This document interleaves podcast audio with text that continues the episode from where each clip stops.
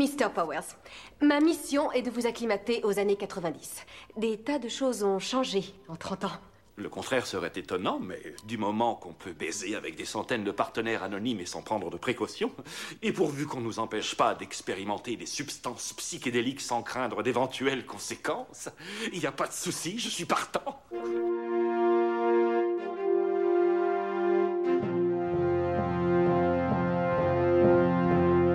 Hello there.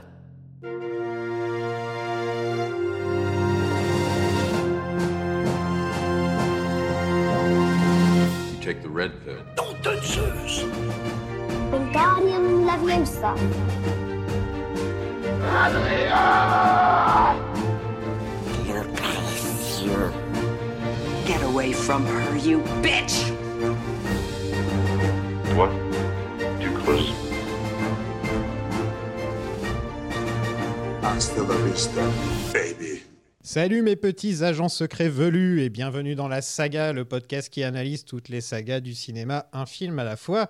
Je suis Sofiane Danger, Aïd Cassie.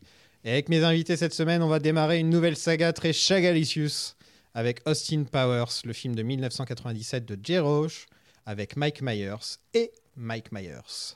Pour m'accompagner dans ce premier film de la trilogie, vous le connaissez pour ses vidéos YouTube sous le nom de Mr. Fox, où il se spécialise en doublage, entre autres. Bienvenue Hugo Merci beaucoup. Quelle est ta saga préférée? Et attention, t'as pas le droit de dire ça, Star Wars, c'est la seule que t'as pas le droit de dire. Ma saga préférée ever? Oui. Euh, Ma saga préférée ever euh, ben 21 et 22 Jump Street, je pense. Ah, C'est pas une saga. Euh, Il y a deux épisodes, c'est une saga Non, il y en a, c'est à partir de 3. C'est à partir de 3. Eh oui. C'est la règle. Est-ce que vous seriez pas un peu casse-pied, monsieur C'est la règle, c'est comme ça, je suis désolé, c'est la règle. Ah là là, je sais pas. Tu... euh, bah, ça sera Retour vers le futur alors, mais c'est un peu facile. Ouais, non, mais ça va, ça marche, ça fonctionne. C'est ce que j'allais dire. Mais toi, t'as déjà répondu à la question. Oui, mais j'avais regretté ma réponse. Ah ok, bon bah je te ça la, re- m'avait je te ça la m'avait hanté depuis des mois. Je te la reposerai alors. c'est quoi pour toi Austin Powers, Hugo? Austin Powers, euh, c'est une saga que j'ai découvert quand elle était passée sur France 2 à l'époque. Euh, c'est la grande époque où on regardait des films à la télévision. Je sais que c'est un, outil que, les plus jeunes d'entre nous ne connaissent plus trop aujourd'hui. Mais du coup, j'avais découvert le 1 et ça m'avait beaucoup plu. J'ai découvert le 3 sans... avant de voir le 2. Et, euh, et ouais, les, les- trois films me plaisent beaucoup avec une préférence pour le 1. Ah, t'as vu le 3 avant de voir le 2. Mais en même temps, c'est une saga où c'est un peu comme les James Bond, où tu peux regarder euh, n'importe lequel comme ça. Du moment que tu vois le premier d'abord. Tout à fait. J'ai juste pas compris d'où sortait ce mini clone euh, appelé Mini Moi. Ah oui, c'est vrai. qu'on aura l'occasion. euh, Enfin non, si on s'occupe que du 1 aujourd'hui, s'occupe que du 1, l'occasion là, ouais. Non, on parlera pas de mini-moi, on parlera pas de gras double, on parlera pas de gold member non plus. On parlera pas de Bah. Michael Caine. Est- Est-ce vraiment un mal c'est, j'imagine, le sujet du jour. Ce sera le sujet, ouais. Et enfin, elle était déjà venue pour parler d'un des Ghostbusters, et vous pouvez la retrouver euh, chaque semaine sur scène à la Comédie des Trois Bornes à Paris pour son spectacle Shut Up Mom. Coucou Lisa. Hello. C'est c'est quoi ta saga préférée Attends, bah, c'est pas mon spectacle, c'est le spectacle de ma troupe qui s'appelle Impro troupe. 2000. Oui. Voilà, je, Ouais. je précise, donc c'est Impro 2000 Ouais, et on c'est joue Shut c'est Up ton Mom. spectacle, c'est- c'est- tu peux le dire, c'est ton C'est show. ça, C'est- c'est- Il n'y a pas de leader. du coup, non, j'avais répondu la vérité si je mens et je continue quand même. à- T'avais dit la vérité J'avais si dit je mens, si je je la vérité si je mens. C'est pas banal, ça. Et c'est vrai que, tu sais quoi, je vais garder. Non, mais sinon, il y a quand même. retour- En fait, en rentrant chez moi, je quand je pense que j'ai pas dit Retour vers le futur. Mais tu sais quoi, c'est pas grave. Je suis plus originale que ça. Mais Retour vers le futur, quand même. Bon, la vérité si je Mais la- c'est mieux. Bah, en tout cas, si on. La vérité c'est mieux. Et au moins, c'est j'aime bien les sagas où les troisièmes films sont vraiment oubliés. Comme... C'est quoi Austin Powers pour toi? C'est mon collège et mon lycée. Ouais. c'est commencer à citer les films et avoir les refs et citer des films en étant cool, genre dire Groovy Baby et que ça rentre dans ton langage courant. Et c'est- en fait, c'est un des premiers où en plus tu comprends les refs. Parce que des fois, avant, on était trop jeunes et on répétait juste parce qu'on savait que c'était un peu drôle, surtout quand on a des grands frères. Et là, c'était Ah non, je l'ai vu en même temps, j'ai les refs, je comprends que ça parodie James Bond parce qu'on était très fan de James Bond dans la famille. Et donc, euh, ça définit pas mal l'humour. Ouais, c'est cool quand tu connais James Bond en plus. Ouais, attends. c'est vrai que ça fonctionne aussi, même quand tu connais pas forcément, j'ai l'impression. Je l'ai regardé là, je, je l'ai regardé avec quelqu'un qui découvrait. Mm. Et elle connaît pas forcément James Bond et pourtant elle a adoré le film. Euh, elle s'attendait pas à ce qu'elle se marrait autant. Mais surtout qu'ils sont. nous, on- c'est enfin. euh, génération, je vais, je vais assumer que vous êtes aussi comme moi, Pierce Brosnan et tout ça, ou c'était aussi le revival de James Bond? Enfin, donc Ouais. J'ai plus eu les refs après, parce que j'avais revu James Bond. Attends, bon, puisqu'on est dans le cliché et que j'ai cité la vérité si je mens, on continue. Le thème de la bar mitzvah de mon frère, c'était James Bond. donc du coup, on avait eu. La genre- Bond mitzvah. non mais c'était merveilleux. On avait fait une vidéo, je fais la James Bond girl, c'est hyper chelou quand il pense. mais de toute façon. Et du coup, genre, on avait eu toutes les VHS et on avait regardé. Et c'est après, en fait, c'est entre le 1 et le 2, je pense que j'avais vraiment eu tout- toutes les refs. Alors que c'est vrai, quand, quand t'es pas là, ah oui, c'est tous mes. Enfin, à quel point, en fait, c'est référencé? Moi, je suis assez content de le faire. Ouais, Parce que déjà, en plus, j'avais un podcast sur James Bond en Mhm. 2016 qui s'appelait Bond's Planning. Ah ouais? Et ouais, ouais, ouais. Et j'ai fait tous les James Bond. Et à chaque fois, je me disais, ce serait bien de se pencher sur les parodies. Euh, donc les trucs comme Johnny English, dont je suis pas très fan, mais par contre, Austin Powers, là, pas, là je suis fan comme toi. Euh, j'ai découvert ça, moi, en VHS, euh, sûrement en 2000 ou un truc comme ça. Ouais, mais t'étais allé chez Vidéo Future. Ouais, ou en. Allez, en 99-2000, j'ai dû, j'ai dû découvrir euh, ça en VHS et euh, j'avais adoré. À peu près à la même époque où j'avais découvert Wayne's World aussi au passage. C'était vraiment les trucs, euh, quand t'étais ado à cette époque-là, c'était Austin Powers et Wayne's World. Quoi. Ouais. oui, pareil, je pense pas que je l'ai 13 vu à la sortie, sortie, parce que je l'ai J'ai vu trop le 2 petite. à la sortie. Ouais, voilà. Je pense qu'on a eu le temps de rattraper. Pour moi, c'est plus 99-2000. Ouais. Et c'était les premiers DVD aussi. Ouh, là, toi, t'étais moderne. hein. Non, mais euh, ça a aussi marché à ce niveau-là, parce que c'était un peu à l'époque des premiers DVD, donc euh, quand les gens commençaient à beaucoup acheter de DVD. Moi, vrai, c'était c'est vrai. les pyjamas parties. euh, tu vas en 5ème B avec Margot, tu vois. Exactement. Ah, Margot. Ouais, Margot. Donc Mike Myers c'est un comédien canadien né de deux parents anglais euh, qui s'est fait connaître dans la troupe de Second City. Donc pour les gens qui connaissent pas, c'est une des troupes d'impro euh, les En- plus en fait, c'est une école. Une école. C'est l'école d'impro qui a à formé. Chicago, à Toronto. Exactement. Et elle a formé euh, tout- Tous les mecs de Ghostbusters. tous les mecs de Ghostbusters et même après les formateurs des formateurs. Enfin, de Ouais. cette école-là et né plein d'autres écoles. Amy Poehler. euh, ouais, Amy Poehler, Del Close, euh, Tina Fey, Tina Steve Fey. Carell. en général, si vous avez un, un acteur humoriste préféré, il sort de cette école-là. Ou de Ayo, qui est euh, l'année. Enfin, Del des- Close. Des Groundlings aussi, qui étaient Ouais. beaucoup, beaucoup connus à une époque. ouais, ouais. bah, Et si votre humoriste préféré est Gad Elmaleh, il a sans doute plagié quelqu'un qui vient de cette école. Très certainement, oui. Ouais, ouais. Gremlins, en fait, c'est la côte ouest. C'est LA. Et du coup, c'est l'équivalent. Et le Gremlins, c'est très ac- axé euh, personnage. Hmm. Donc, eux, ils partent euh, vachement de character work et des choses comme ça. Truc qu'on fait pas forcément euh, en France. Bah, alors, en France, on fait pas du tout ces écoles-là, Ouais. sauf Impro 2000 que vous retrouvez tous les samedis. Voilà. Mais c'est vrai que nous, on a cette formation-là. Euh, en France, on fait peu ça. Et Second City, c'est d'autant plus fort, c'est qu'ils sont un mix entre impro et sketch. Hmm. Donc souvent, c'est tiré d'une impro, ils font des sketchs. Et c'est comme ça que naissent beaucoup, beaucoup de personnages. Et ensuite, il s'est fait connaître donc pour le Saturday Night Live, dont on avait un peu parlé euh, quand on avait fait les Ghostbusters. On est tous les deux plutôt fans de SNL, euh, moi de longue date en tout cas. C'est joliment dit. tu es une grosse psychopathe de SNL. Mais oui. Tiens, bah explique-moi, c'est Ouais. quoi SNL Non, j'y repense parce que je me souviens d'un truc sur Mike Myers et Second City. C'est genre un record. Il a été pris à 18. Genre littéralement, il passait le bac, enfin l'équivalent du bac. Et il a été pris genre dans l'après-midi suivant. Alors qu'il faut penser que c'est un peu une école où il faut quand même auditionner. Enfin, il y a des premiers niveaux qui sont pris, mais pas tout le monde est pris comme ça aussi jeune. Donc on est là-dessus. Et donc, expliquer Saturday Night Live. euh, c'est une émission créée en 1975 par Lorne Michaels, également euh, canadien d'ailleurs, euh, tous les samedis soirs, en direct, et qui fait des sketchs tout simplement, et qui sont très drôles, et qui sont devenus cultes en France parfois sans savoir que ça venait de là. Ça, ça me fait toujours rire, et je pense qu'on en parlera. Et C'est pas toujours drôle, hein, je tiens à le dire. non, c'est pas toujours drôle, mais en fait, c'est- mais et d'ailleurs, c'est quand on- une fois qu'on se rend compte quand on regarde toutes les, tous les sur une heure d'épisode, souvent tu gardes Un, un sketch, un sketch. ouais. deux parfois, Et trois, c'est un des meilleurs soirs que tu as Mais voilà, mais- et il y a aussi, euh, c'est un, un, un show qui passe à minuit. Enfin, Ouais. donc du coup, c'est pas censé être euh, mainstream. Techniquement, c'est le, c'est le dimanche.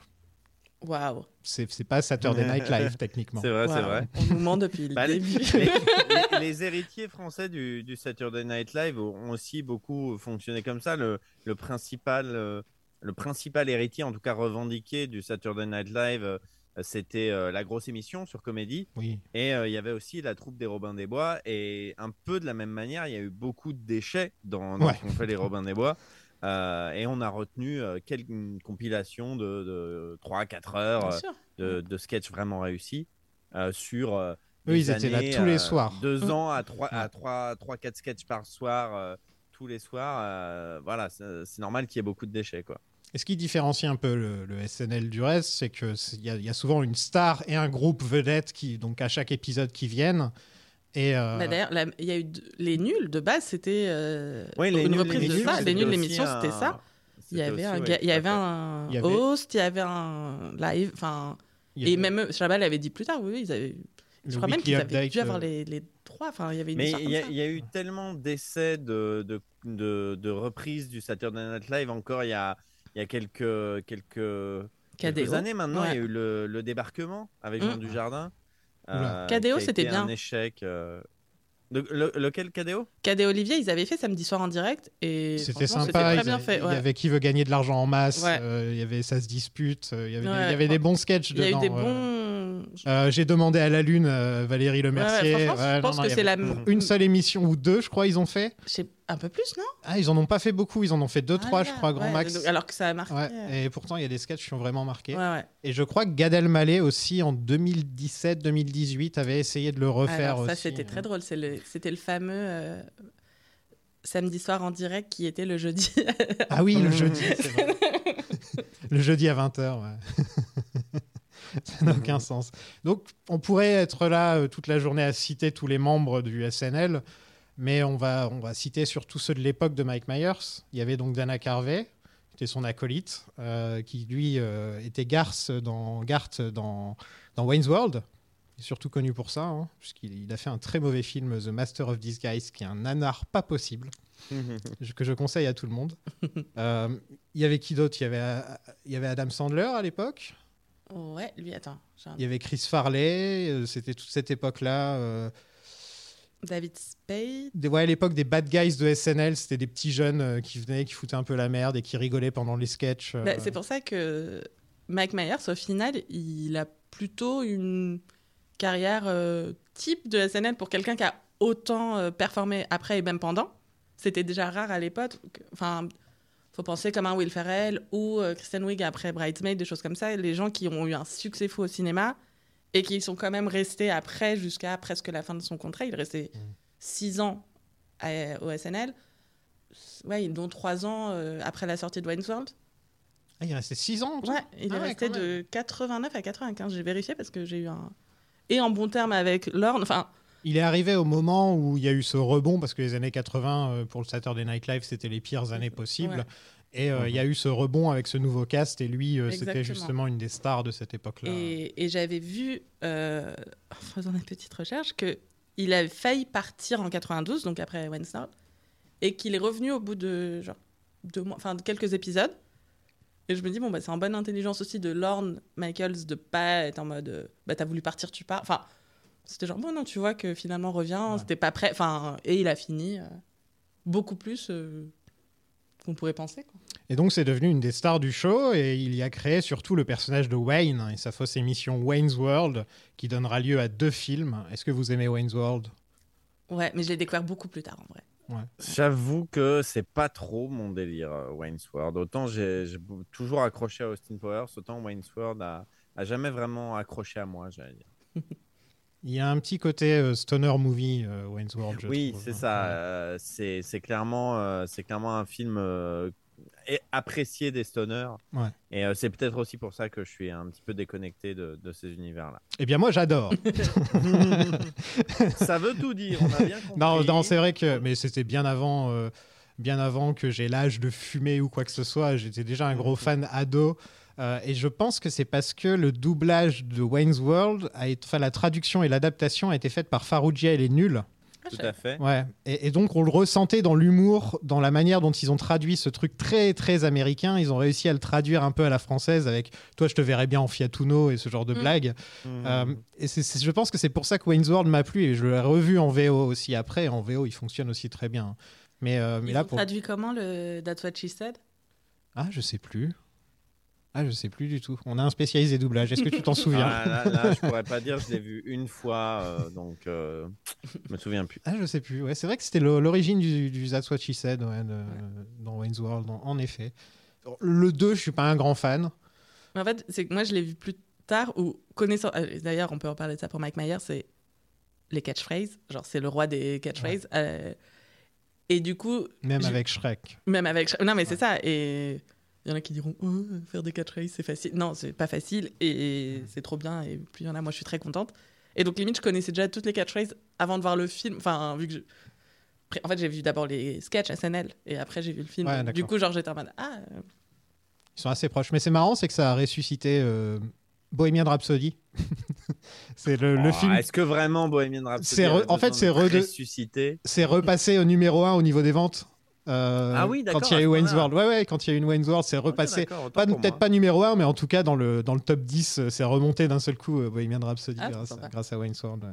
Ah, donc la boucle est bouclée parce que Mike Myers, il a joué dans, dans le film Bohemian Ouais. Rhapsody. Ouais, ouais. Voilà, c'est pour ça qu'il a été casté dans, dans Bohemian Rhapsody. On en apprend tous les jours. hein. Et il faisait aussi Sprockets, euh, la fausse émission allemande euh, que je vous conseille euh, vivement sur SNL. C'est les sketchs qui me font vraiment super marrer. Moi, j'aime beaucoup euh, Linda Coffee Talk, qui, Ah où il fait juste une mère juive new-yorkaise avec un grand accent, Ouais. fan de Barbara Streisand. Si vous aimez bien Sylvia Fine, c'est pour vous. Donc après la mort de son père en 91, Mike Myers s'est rendu compte de l'influence anglaise qu'il avait sur lui. Peter Sellers, les Beatles et surtout le James Bond de Sean Connery, l'acteur préféré de son père. Et un soir en voiture, il tombe sur une chanson de Burt Bacharach et se pose la question qu'est-il advenu des swingers de Londres dans les années 60 Que sont-ils devenus? Euh, Alors swinger, faut savoir ce que ça a plusieurs sens. Ça veut dire donc euh, à la fois personne branchée du swinging London des années 60 et aussi euh, échangiste par tous heures. Quoi. C'est- ça que ça veut dire. Et l'un n'empêche pas l'autre. L'un n'empêche pas l'autre, bien entendu. Évidemment. D'ailleurs, je vous conseille, euh, il a donné un prix à Sean Connery euh, pour le AFI Awards. Et il est arrivé en kilt avec la musique, etc. Il a fait un speech sur le fait que c'était euh, le héros de son père. Et donc, il est joué le héros de son père, enfin une parodie du héros, etc. C'était un hommage à son père. Et c'est très touchant. Et même Sean Connery, qui pourtant normalement est très euh, j'en ai rien à Mhm. foutre, quoi. Euh, même Sean Connery était très touché. Et donc, je, je- je vous conseille de regarder, euh, de regarder ça. Il a de la chance que le héros de son père, c'était quelqu'un de cool, quoi. Il se décide alors de transformer James Bond en swinger et Austin Powers est né. Et c'est drôle d'ailleurs, j'ai découvert en regardant ta vidéo, Hugo, que c'est le doubleur de Pierce Brosnan qui Eh double oui. Austin Powers dans la VF. C'était là, c'était, c'était un des trucs qui m'avait euh, beaucoup marqué la première fois que je l'avais vu. Euh, déjà à ce moment-là, euh, je, m'intéressais euh, à, cet univers. Ou alors je sais pas si je m'y intéressais, mais juste j'avais l'oreille, quoi. Et, je me suis dit, putain, c'est trop marrant. C'est la voix de James Bond qui, dit des conneries dans, cette parodie de James Bond. Et, voilà, si l'ironie était faite de framboise, on aurait de quoi faire beaucoup de tartelettes. Mais c'est marrant, je l'aurais pas remarqué quoi. Enfin, ça, ça- ça veut dire que le mec c'est un bon doubleur, hein, je veux dire, c'est qu'il a réussi. Ah oui, à... non, non, mais il a réussi à s- Emmanuel Ouais. pour ne pas le nommer, euh, c'est quelqu'un qui, a fait énormément de choses dans le monde du doublage, qui a aussi été la voix de, de Denzel Washington. euh, C'est, un grand monsieur du doublage. Et, euh, et effectivement, il, il est, euh, il, est capable, il est capable de tout. Il est capable de tout. Le truc qui est un peu différent par rapport à la VO, c'est que bah, Austin Powers et le Docteur d'Enfer sont joués tous les deux par le même acteur, alors que là, c'est pas la même chose au niveau du doublage, c'est ça? Tout à fait. C'est un choix qui a été fait uniquement dans le premier. Pour le deuxième, euh, ils ont repris euh, Emmanuel Curtil, qui était donc euh, devenu la voix officielle de Mike Myers depuis, depuis Wayne's World, justement. Et, et effectivement, ils doublent Austin, Docteur d'Enfer, Gradouble euh, euh, et Goldmember dans le 3. Mais euh, pour le premier, effectivement, ils ont décidé de donner deux voix différentes. J'ai un trou sur qui interprète le Docteur d'Enfer, alors que j'ai écrit une émission dessus, c'est pas très sérieux. Il fait un bon boulot, le mec. Mais il fait un très très bon boulot et effectivement, euh, c'est quelque chose. on, on va, on va j'imagine, en parler par la suite, mais c'est un des trucs qui fait que le premier opus de Austin Powers, c'est mon préféré, c'est qu'il y a une vraie distinction entre Austin et le Docteur d'Enfer. Et je pense que le fait que les deux euh, interprètes en VF euh, donc soient deux personnes différentes, ça aide à, accentuer cette, euh, cette vraie performance d'acteur chez Mike Myers, qui a donc interprété deux personnages diamétralement différents. En tout cas dans le premier. C'est Jim Carrey qui, qui devait jouer le Docteur d'Enfer. Oh On lui a proposé le Docteur d'Enfer et il, il était à la fin du tournage de Menteur Menteur et donc il pouvait pas accepter le rôle. Mais jusqu'à la fin, c'était presque lui que- qui a failli avoir le rôle. Hmm. Et c'est là que Mike Myers a décidé de faire les deux rôles au final parce qu'il faisait très bien son imitation euh, de Lorne en l'occurrence. Oui, c'est ce que j'ai. Fun fact euh, avec toutes les références des méchants de James Bond qu'on reconnaît dans Docteur d'Enfer, une des inspirations du Docteur d'Enfer, c'est le fameux Lorne Michaels, donc le créateur de SNL. Euh, et d'ailleurs, ils ont un peu été fâchés avec Dan- Dana Carvey à cause de ça. Parce que, en gros, c'était le, le coup du petit doigt en l'air, etc. C'était quand Dana Carvey imitait Lorne Michaels, il faisait ça. Et donc, euh, c'était un peu genre bon. Et Mike Myers lui a piqué, euh, Ouais. lui a piqué son Oh là imitation là. en gros quoi. Et c'est pour ça que euh, actuellement il y aura jamais de Wayne's World 3 parce que entre Wayne et Garth, euh, il n'y a pas une très très bonne ambiance. Ils sont, après, euh, euh, Ils, ils refont Ouais, des sketchs sont de temps en temps. euh, ils, sont pas, ils sont pas en mauvais termes. Et mais j'ai vu une interview de Dana Carvey ouais, il y a pas longtemps qui disait encore bah, une fois. Stern, je dis, il avait dit ça. Ou en gros, il avait aussi dit.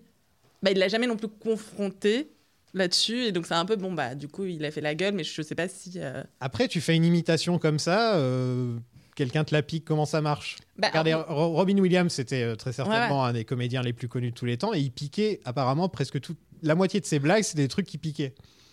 Ça fait dommage, ça fait mal de se dire Alors, ça. moi, mais- je- je- je mais il a une pas. grosse, grosse réputation de mec qui piquait des blagues, par exemple. Mais ça n'empêche pas qu'on l'adore, tu vois, et que il, il se l'est approprié et il faisait ça à la Robin Williams au final. je ne crois pas c'est dire. Euh, Mensonge, calomnie, il n'est plus là. pour- non, alors, je t'avoue que mon idole absolue, c'est Robin Williams. Ouais. Donc, il n'a fait Ah mais aucune fausse note de sa vie. Jamais. Pour revenir à Bond, Daniel Craig dira plus tard que Austin Powers avait euh, baisé James Bond, euh, avait- euh, voilà, fuck James Bond en gros, et que c'est à cause de lui que le ton beaucoup plus sérieux s'est installé dans la franchise avec les films de Craig, euh, parce qu'en gros Austin Powers avait détruit le mythe de son point de vue. Bon. Pierce Brosnan a quand même accouché, enfin la, la période de Pierce Brosnan a quand même a- accouché de Meurt un autre jour, euh, qui a des éléments euh, de scénario que même Austin Powers n'aura jamais osé. Donc euh, ça me paraît quand même gonflé La voiture de invisible. sur le dos de Mike Myers. Surtout qu'au final, cet héritage euh, de, de James Bond un peu, euh, un peu farfelu avec plein de gadgets et des méchants très très méchants, finalement, elle a été récupérée euh, au bout de quelques années par la, la licence Mission Impossible. qui en a fait sa marque de fabrique à partir de Protocole Fantôme. ou quoi. Ouais, c'est vrai que les missions impossibles, euh, c'est plutôt vers ça qu'ils devraient se tourner pour euh, dire qu'est-ce qui a un peu détruit Bond. Et en plus, on dit détruit Bond, mais au final, il, il- il- il va encore bien. Bon, il est mort dans le dernier mais- film. mais Spoiler. C'est bon, C'est vrai, il je y a eu l'avais du pas temps. vu, merci bien. Il y a eu du temps. Waouh. Donc il y a énormément de références à Bond. Je vais pas commencer à toutes les citer parce qu'il y en a vraiment, vraiment, vraiment beaucoup. Oui, les, ré- les références à Bond, à Bond. euh, Donc il y a le Blofeld de Donald Pleasance, par exemple, qui est plus ou moins exactement le Docteur d'Enfer. Les décors des méchants, surtout, les QG, les trucs comme ça. évidemment. Euh, par exemple, la scène, euh, je crois que c'est dans Doctor No, où il y a une scène de décontamination qui est exactement comme la scène où il se fait décongeler, si je me trompe pas. Euh, Sinon, au niveau des personnages, même les costumes aussi, euh, quand euh, le Docteur d'Enfer a son costume euh, en plastique qui remonte quand il se tient droit, là, comme ça, il, est, euh, il est pris directement de Doctor No, celui-là, par exemple. Ouais, j'ai- fait un. J'avoue que j'ai été. Tu sais, quand des fois, du coup, je vois le film et j'ai eu des lubies euh, sur Google juste après. Euh, la costume designer, je suis partie un peu loin sur Google et j'ai lu plein d'interviews d'elle parce que c'était vraiment passionnant. Et parce que en revoyant le film, en fait, j'ai- j'étais assez. Enfin, je c'est fou quand même. Le- L'image musicale. Enfin, la musique et les costumes sont quand même Ouais. incroyables et on- je pense qu'on va en parler. Mais.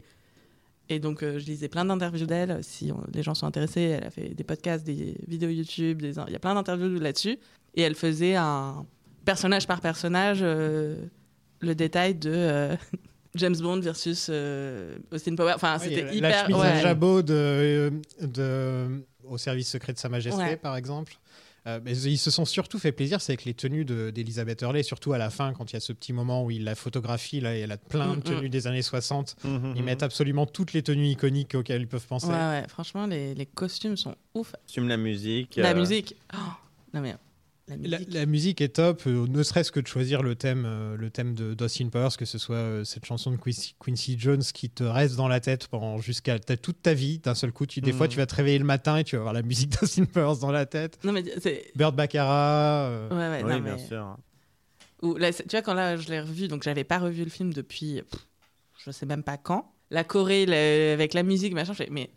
Ok, donc on est 5 minutes dedans et c'est déjà euh, cultissime. Et... C'est déjà génial. Ouais, c'est ça. Mhm.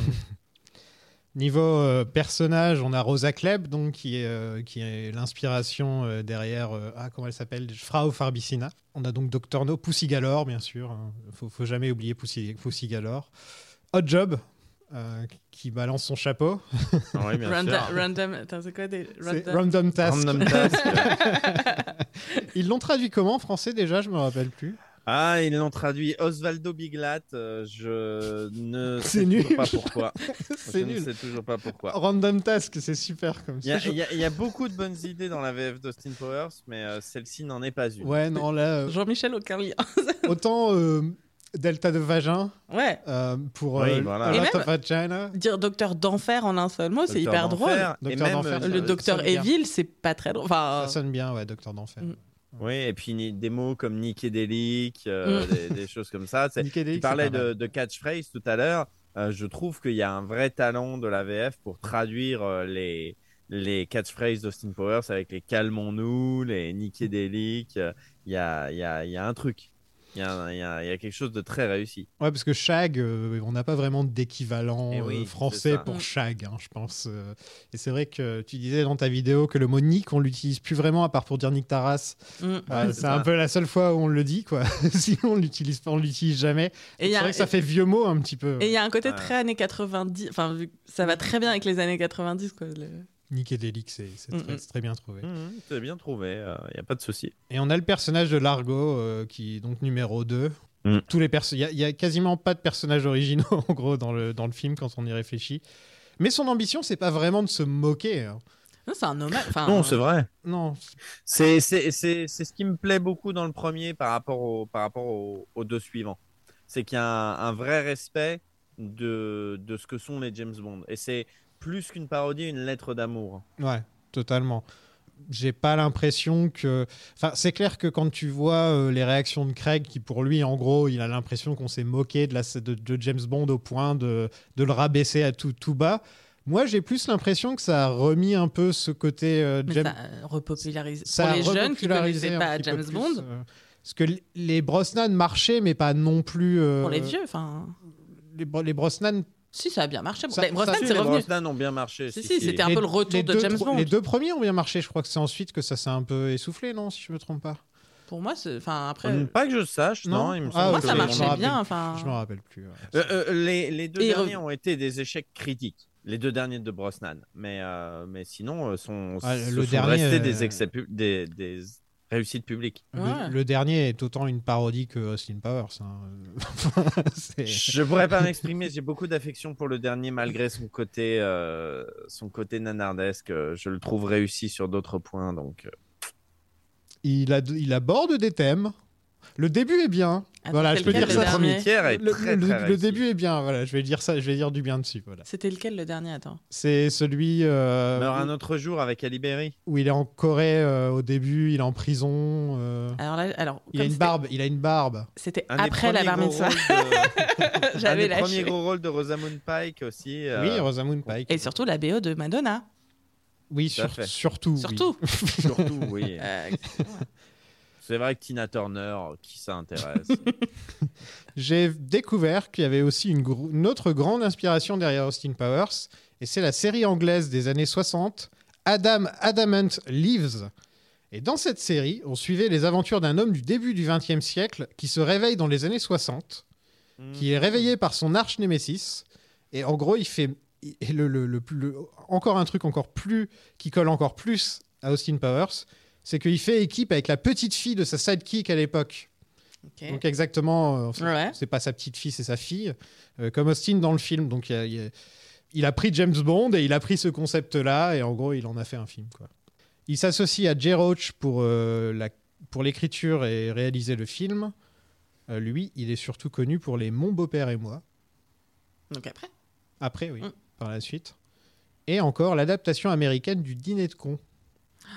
Oui, qui est pas, qui est pas une grande réussite. qui euh. est horrible. Voilà, c'est pas génial. With, euh, Schmox, qui n'a rien compris au principe qui est drôle dans ce film. Enfin, c'est terrible parce On, que on voit le dîner. ouais, c'est- non, c'est pas non et c'est il y avait un truc qui m'avait vachement y tu sais genre tout l'intérêt c'est qu'il y en a un qui comprend pas et l'autre qui est méchant et ils ont enlevé ce côté méchant. Enfin non, faut assumer le truc. Enfin, c'était vraiment bon, c'est pas c'est pas bon. Il n'y a pas le message final du film. quoi. C'est pas bon. Ouais. Il n'y a pas le message qui dit faut arrêter de prendre les gens pour des cons si toi-même t'en es un. C'est un peu ça. Je trouve que c'est une très bonne idée qui joue tous les deux rôles, comme on, comme on le disait. Euh, mais c'est une idée qui est un peu trop poussée dans les suites, je Mm. trouve. Bah, surtout si Complètement. J'étais content. Alors déjà, j'étais les trois films se mélangeaient, je les avais vraiment pas revus depuis hyper longtemps. Donc il y avait le côté genre je veux pas briser mon enfance, j'ai trop peur de ce que je vais voir et en fait le 1 est Le nickel, il y a aucun souci j'étais genre OK, il y a Il pas a pas gras vieilli. double. Ouais voilà, genre j'étais bon, ça va, il est bien, il y a pas les moments gênants, il y a pas le enfin bon, j'ai pas eu Beyoncé mais c'est pas grave. genre. Non, mais c'est vrai que Gras Double, euh, c'est pas un personnage très nécessaire. Le- le- que le lui-même après a dit euh, genre je- c'est le- celui que j'ai moins aimé donc il dit bah c'est toi qui as écrit gars, pourquoi tu Bah l'as ouais. Je crois qu'il voulait faire un accent écossais. C'était un peu son excuse et il a trouvé ce concept euh, qui, est, qui est nul. Quoi. Mm, mm. Vraiment, euh, Mm. 30 à 40% du film est improvisé. Dans le premier Dans Austin le Powers. pre- Ouais. Le premier? Ouais. Ah, c'est étonnant. C'est Myers qui dit ça. Moi j'y crois moyen. Moi, j'y crois, j'y crois moyen. son exemple, c'est euh, la scène entre Scott et euh, le docteur d'enfer où ils se disent Ah oui, euh, non, chute et zip et chute. Et... Ça, ça, oui, ça, c'est très improvisé. Ça, voilà. ok, mais c'est une Mais, scène, euh, ouais. Je pense que par improviser, il veut dire peut-être ajouter des mots ou changer. Oui, je voilà. pense que c'est. euh, Pour un moment, je devais dire euh, salade et j'ai dit laitue. Enfin, Ouais, non, voilà. peut-être pas, non, mais n'exagérons pas. le mais- seul film improvisé, c'est Best in Show ou des films comme ça qui sont purement improvisés. Là, il dit 30%, hein, je veux dire. Ouais, mais quand on sait comment c'est faire un film, tu peux pas faire. tu dois Non, tu peux plan pas, par ouais, plan, tu peux pas l'improviser. Mais en fait, je me demande des- si c'est plus euh, les scènes où, en gros, il y a la caméra sur Docteur d'Enfer et il doit et dire. il on sait qu'il doit dire euh, un million de dollars, mais c'est dans la manière où il va le dire. ça, il, Il va faire pas, des, il va faire de des takes, euh, des, ouais, des- ouais. des prises différentes. Je pense que ça doit être plus vu comme ça. non, c'est ça. Et il continue de tourner et. Ouais. Et pense des que petites En plus, Mike Myers, c'est vraiment le genre. euh, Oui, ça. il a ce côté de Jim Carrey aussi. hein, Ah bah euh, voilà. complètement. Où, en gros, tu leur dis euh, action et ça, ça- ça n'en finit pas quoi si tu laisses la caméra sur eux. Ouais. Et même, à mon avis, si tu l'enlèves, mais nous ne les connaissons pas. Le film a un budget de 16 millions et a eu un bon petit succès en salle avec 67 millions au box-office. Mais c'est surtout, comme je le disais, en VHS et DVD que le film est vraiment devenu connu dans le monde entier. Euh, au point que à Halloween, à cette époque-là, euh, tout le monde était déguisé en Docteur d'Enfer ou en Austin Powers, surtout Austin Powers, Mm. j'ai Mhm. l'impression. Euh, D'ailleurs, c'est dans les sitcoms ou dans les films, quand tu vois des flashbacks de cette époque-là, il y a toujours un mec déguisé en Austin Powers pour te dire voilà quelle époque, dans quelle Ouais. époque on est. quoi, tu- Les mêmes qui, quelques années plus tôt, se déguisaient en Westworld. Et... Ouais, voilà. C'est- Donc on a un spécialiste de la VF. Et je trouve tu que c'est pas une mauvaise adaptation, personnellement. Non, c'est une, c'est une très bonne adaptation. c'est une euh, très très bonne adaptation. Euh, mais ce que perd euh, la... mais ça c'est juste euh, c'est c'est pas de la faute de l'adaptation, c'est l'accent d'Austin Powers. Mm. C'est euh, Ah, ça, c'est toujours compliqué, les accents. voilà, euh. ça c'est vraiment le truc qu'on perd de temps en temps dans les films, c'est qu'on perd les différents accents. Et euh, il y a certains films où ça se ressent beaucoup, où quand tu le regardes, tu fais Ah oui, euh, si t'enlèves les accents, t'enlèves beaucoup en fait. là. En fait, il faut, faut toujours se poser la question quand, quand dans un doublage, on, on se demande si on doit ou non garder les accents. Il faut se poser la question de dans quel contexte on est. Là, en l'occurrence, Austin, il est en Angleterre, et il prend un accent anglais. Euh, c'est normal que quand on fait une, une traduction euh, française, euh, on ne lui donne pas d'accent particulier puisqu'il est dans son élément. À l'inverse, si on a, euh, par exemple, un homme d'affaires japonais qui se présente aux États-Unis, comme c'est le cas dans Inception, et que euh, c'est un élément étranger dans un contexte américain, c'est normal de ne pas donner d'accent au, au personnage américain et d'en donner un à cet homme d'affaires japonais. Donc là, en l'occurrence, Austin, bon voilà, Mike Myers prend un accent anglais qui n'est pas le sien de base, mais dans la diégèse du film, il n'y a pas de raison de lui en coller un. euh, ou alors, il faut donner un accent anglais à tous les personnages anglais Oui. dans la version française. Et là, ça devient un gros bordel. Oui, même que sur lui, en fait, il y a aussi ce côté-là. Ce serait complètement euh, distrayant, en fait, si tout le film. euh, C'est ça, c'est ça. ce- Il va plus personne avec ne un- porterait oui. attention à ce qui se dit, quoi. Euh, oui, ce serait bizarre s'ils se mettaient tous à parler comme ça. Oui, voilà, ce serait. euh, ça marche bien plus- pour plus une joke. bizarre, ouais, ce voilà, ça marche très bien pour une blague avec euh, l'allemande et voilà. Mais, mais c'est vrai que. Bah, typiquement, voilà, Frau Farbissina, elle a une, un statut de, de- d'ancienne Ouais. nazie. Mm. Euh, Les femmes c'est cool robots. de lui filer un accent. Faites entrer les femmes robots de la même manière, Goldmember qui a un accent, euh, qui a un accent euh, dans, le, dans le troisième, de la même manière. Ouais. Cette actrice qui joue Frau Farbissina, je l'ai jamais vue dans d'autres trucs et j'ai regardé, elle a pas l'air d'avoir fait beaucoup de choses, mais je la trouve Alors, super bien. C'est, marrant parce que hier j'ai vu un film avec un pote où elle était euh, dedans.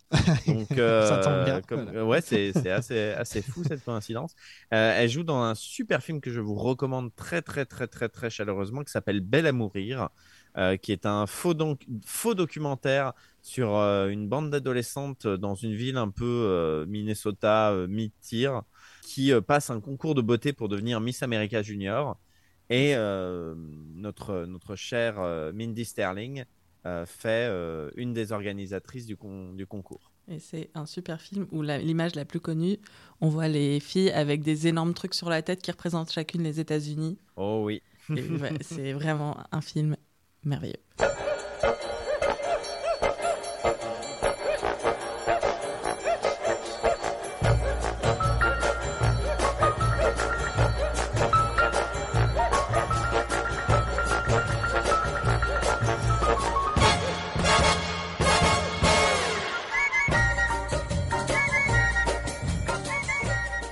Nous sommes en 1967 dans le Swinging London. L'agent secret Austin Powers fait une entrée fracassante sur nos écrans avec du Quincy Jones en fond, dans pourri, parce qu'il est anglais.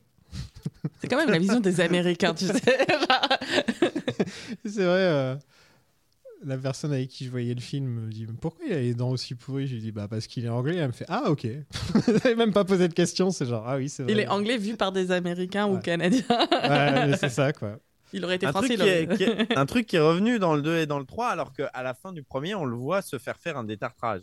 Donc, euh, bravo la Oui, c'est vrai, hein, c'est vrai. Je me, suis, je me suis dit ça aussi. C'est vrai qu'à la fin du 1, il a les dents toutes, euh, toutes Je vais, euh, je vais normales. directement aller me plaindre sur Reddit parce que c'est c'est un Oui, mais les faux dentiers pour Halloween se vendaient très bien. Ouais. C'est sûr. Euh, les grosses lunettes, c'est en hommage à Michael Caine. Donc c'est pour ça que Michael Caine jouera son père dans le 3, qui est une- vraiment une excellente idée de casting. C'est Euh, vrai. la chemise à jabot, elle vient de, comme je l'ai dit tout à l'heure, euh, au service secret de Sa Majesté. Il a le torse velu, parce que Sean Connery. voilà, c'est peut-être le truc Mais le plus proche de Sean Connery. C'est même pas seulement velu, c'est quand il est torse nu, on se rend compte que euh, ses poils euh, de torse sont taillés en forme de bite. c'est vrai. Et ça fait une flèche directement. euh, Exactement.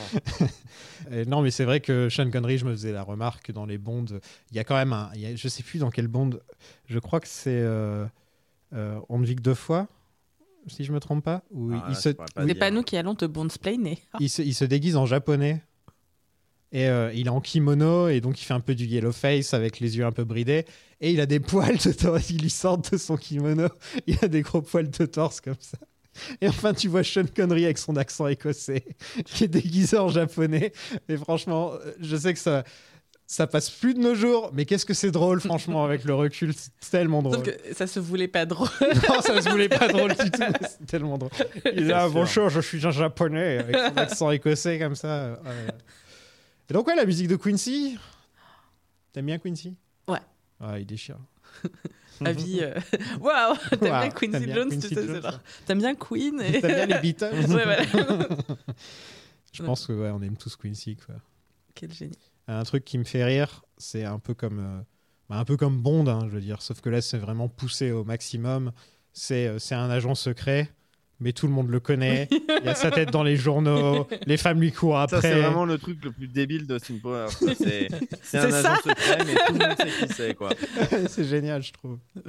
C'est- une super bonne idée. Et en même temps, c'est beaucoup plus réaliste. Genre, s'il y avait un vrai gars qui sauvait tout le temps le pays, Hmm. eh ben, il serait partout dans les journaux. Ah ah Mais en fait, il, il- il- il y a des fois où il change de nom, Bond, mais ça dure vraiment que pour une scène. Et dans la scène d'après, il est de nouveau Bond, James Bond. Il s'en fout complètement. euh.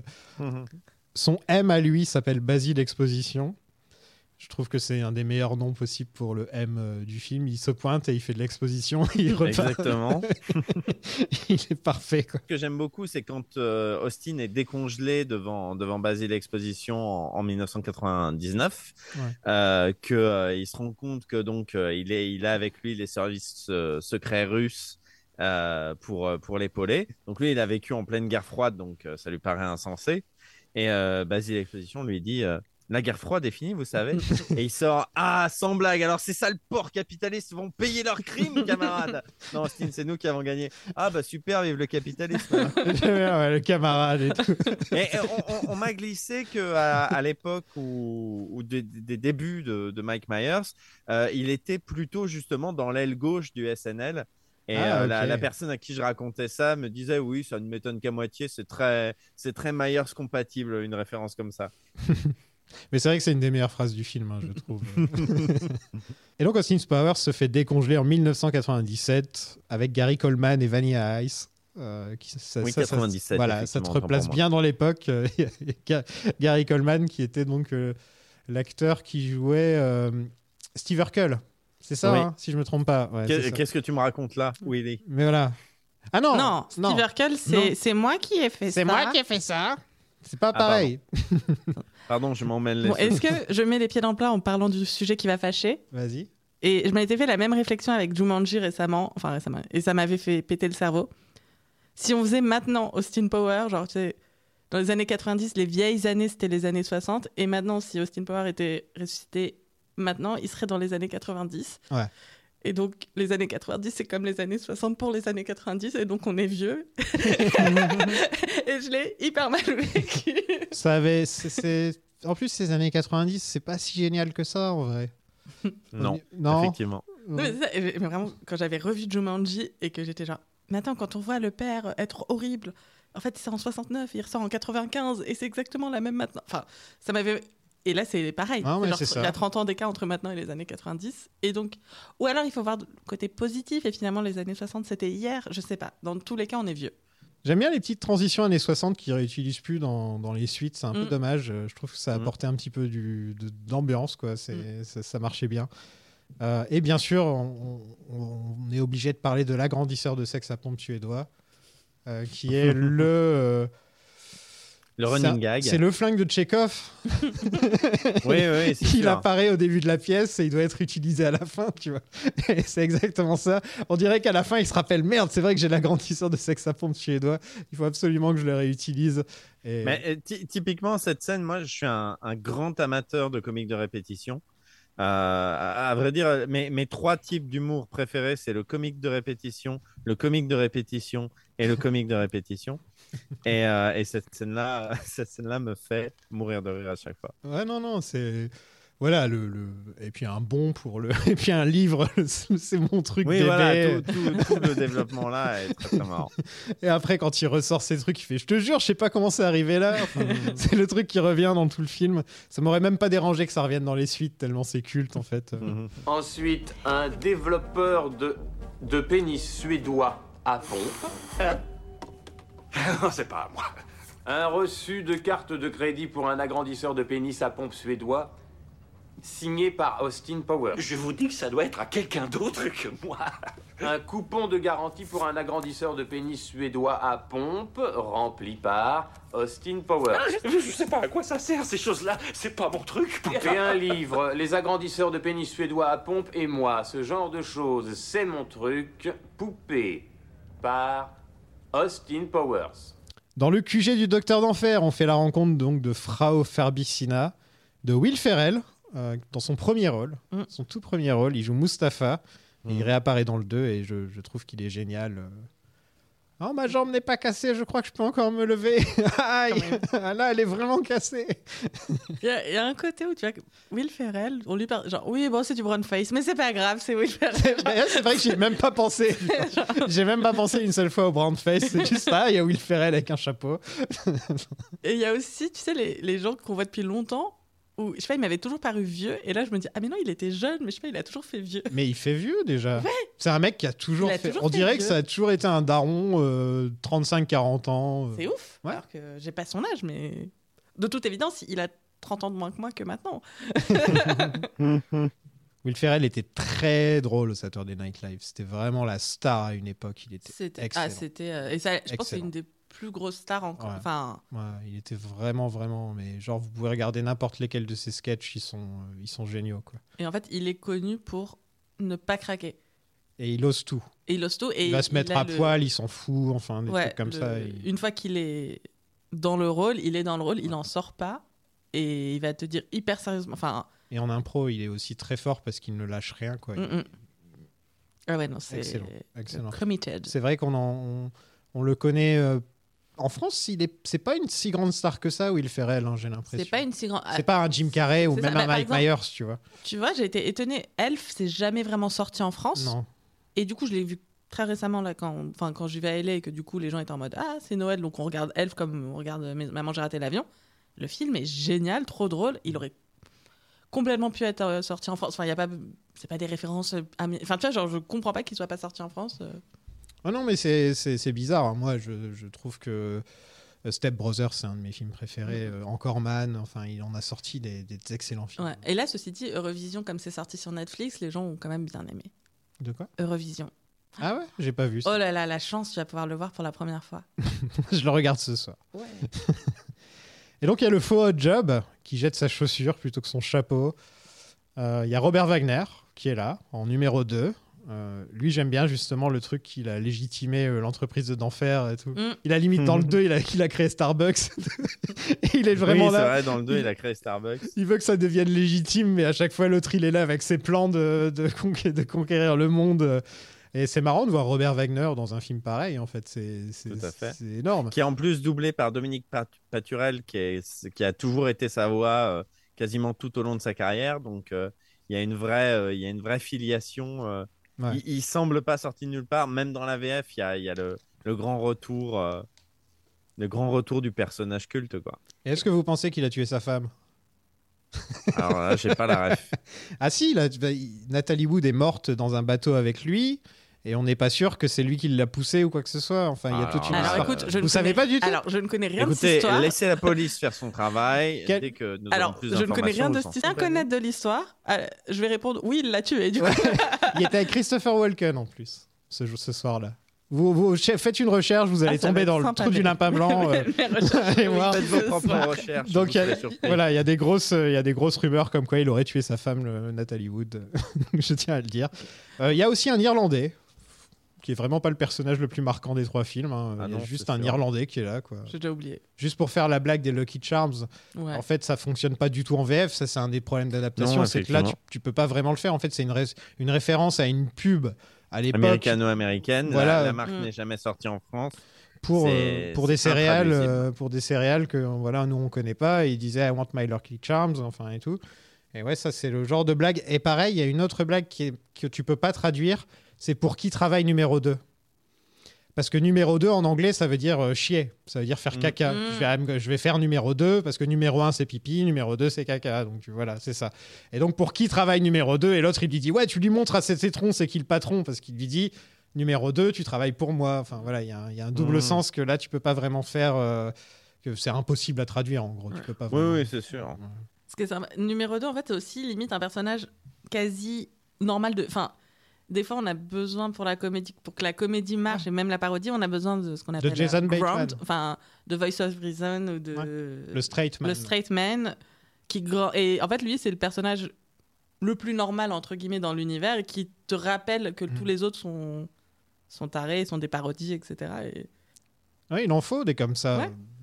Par exemple, une des meilleures séries, c'était Arrested Development à l'époque. et Il y avait un personnage, le personnage principal, qui était le straight man. Et il était aussi drôle que les autres, justement, parce qu'il rebondissait Bien par sûr. rapport à ce qui se passait. Jim and Pam dans The Office. enfin, Ouais, voilà. Et ce qui se perd d'ailleurs euh, dans les 2 et 3 où à la fin ça ne devient plus qu'une farce. Enfin, Ouais.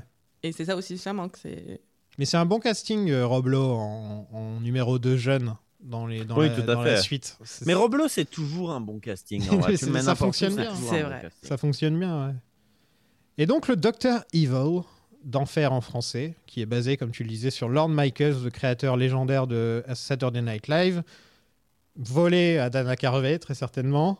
C'était assez drôle, c'est que justement la personne à qui je l'ai regardé n'avait jamais vu ce film, ne savait pas grand-chose de ce film en dehors de peut-être le look des personnages. Et je lui dis, au bout d'un moment, je fais, tu sais que c'est le même acteur qui joue euh, Docteur d'Enfer et, et Austin Powers. Et elle me regarde genre, ouais, c'est ça. Je lui dis, si, si, c'est le même acteur. Elle me dit, non, non, c'est pas le même acteur, tu te fous de ma gueule.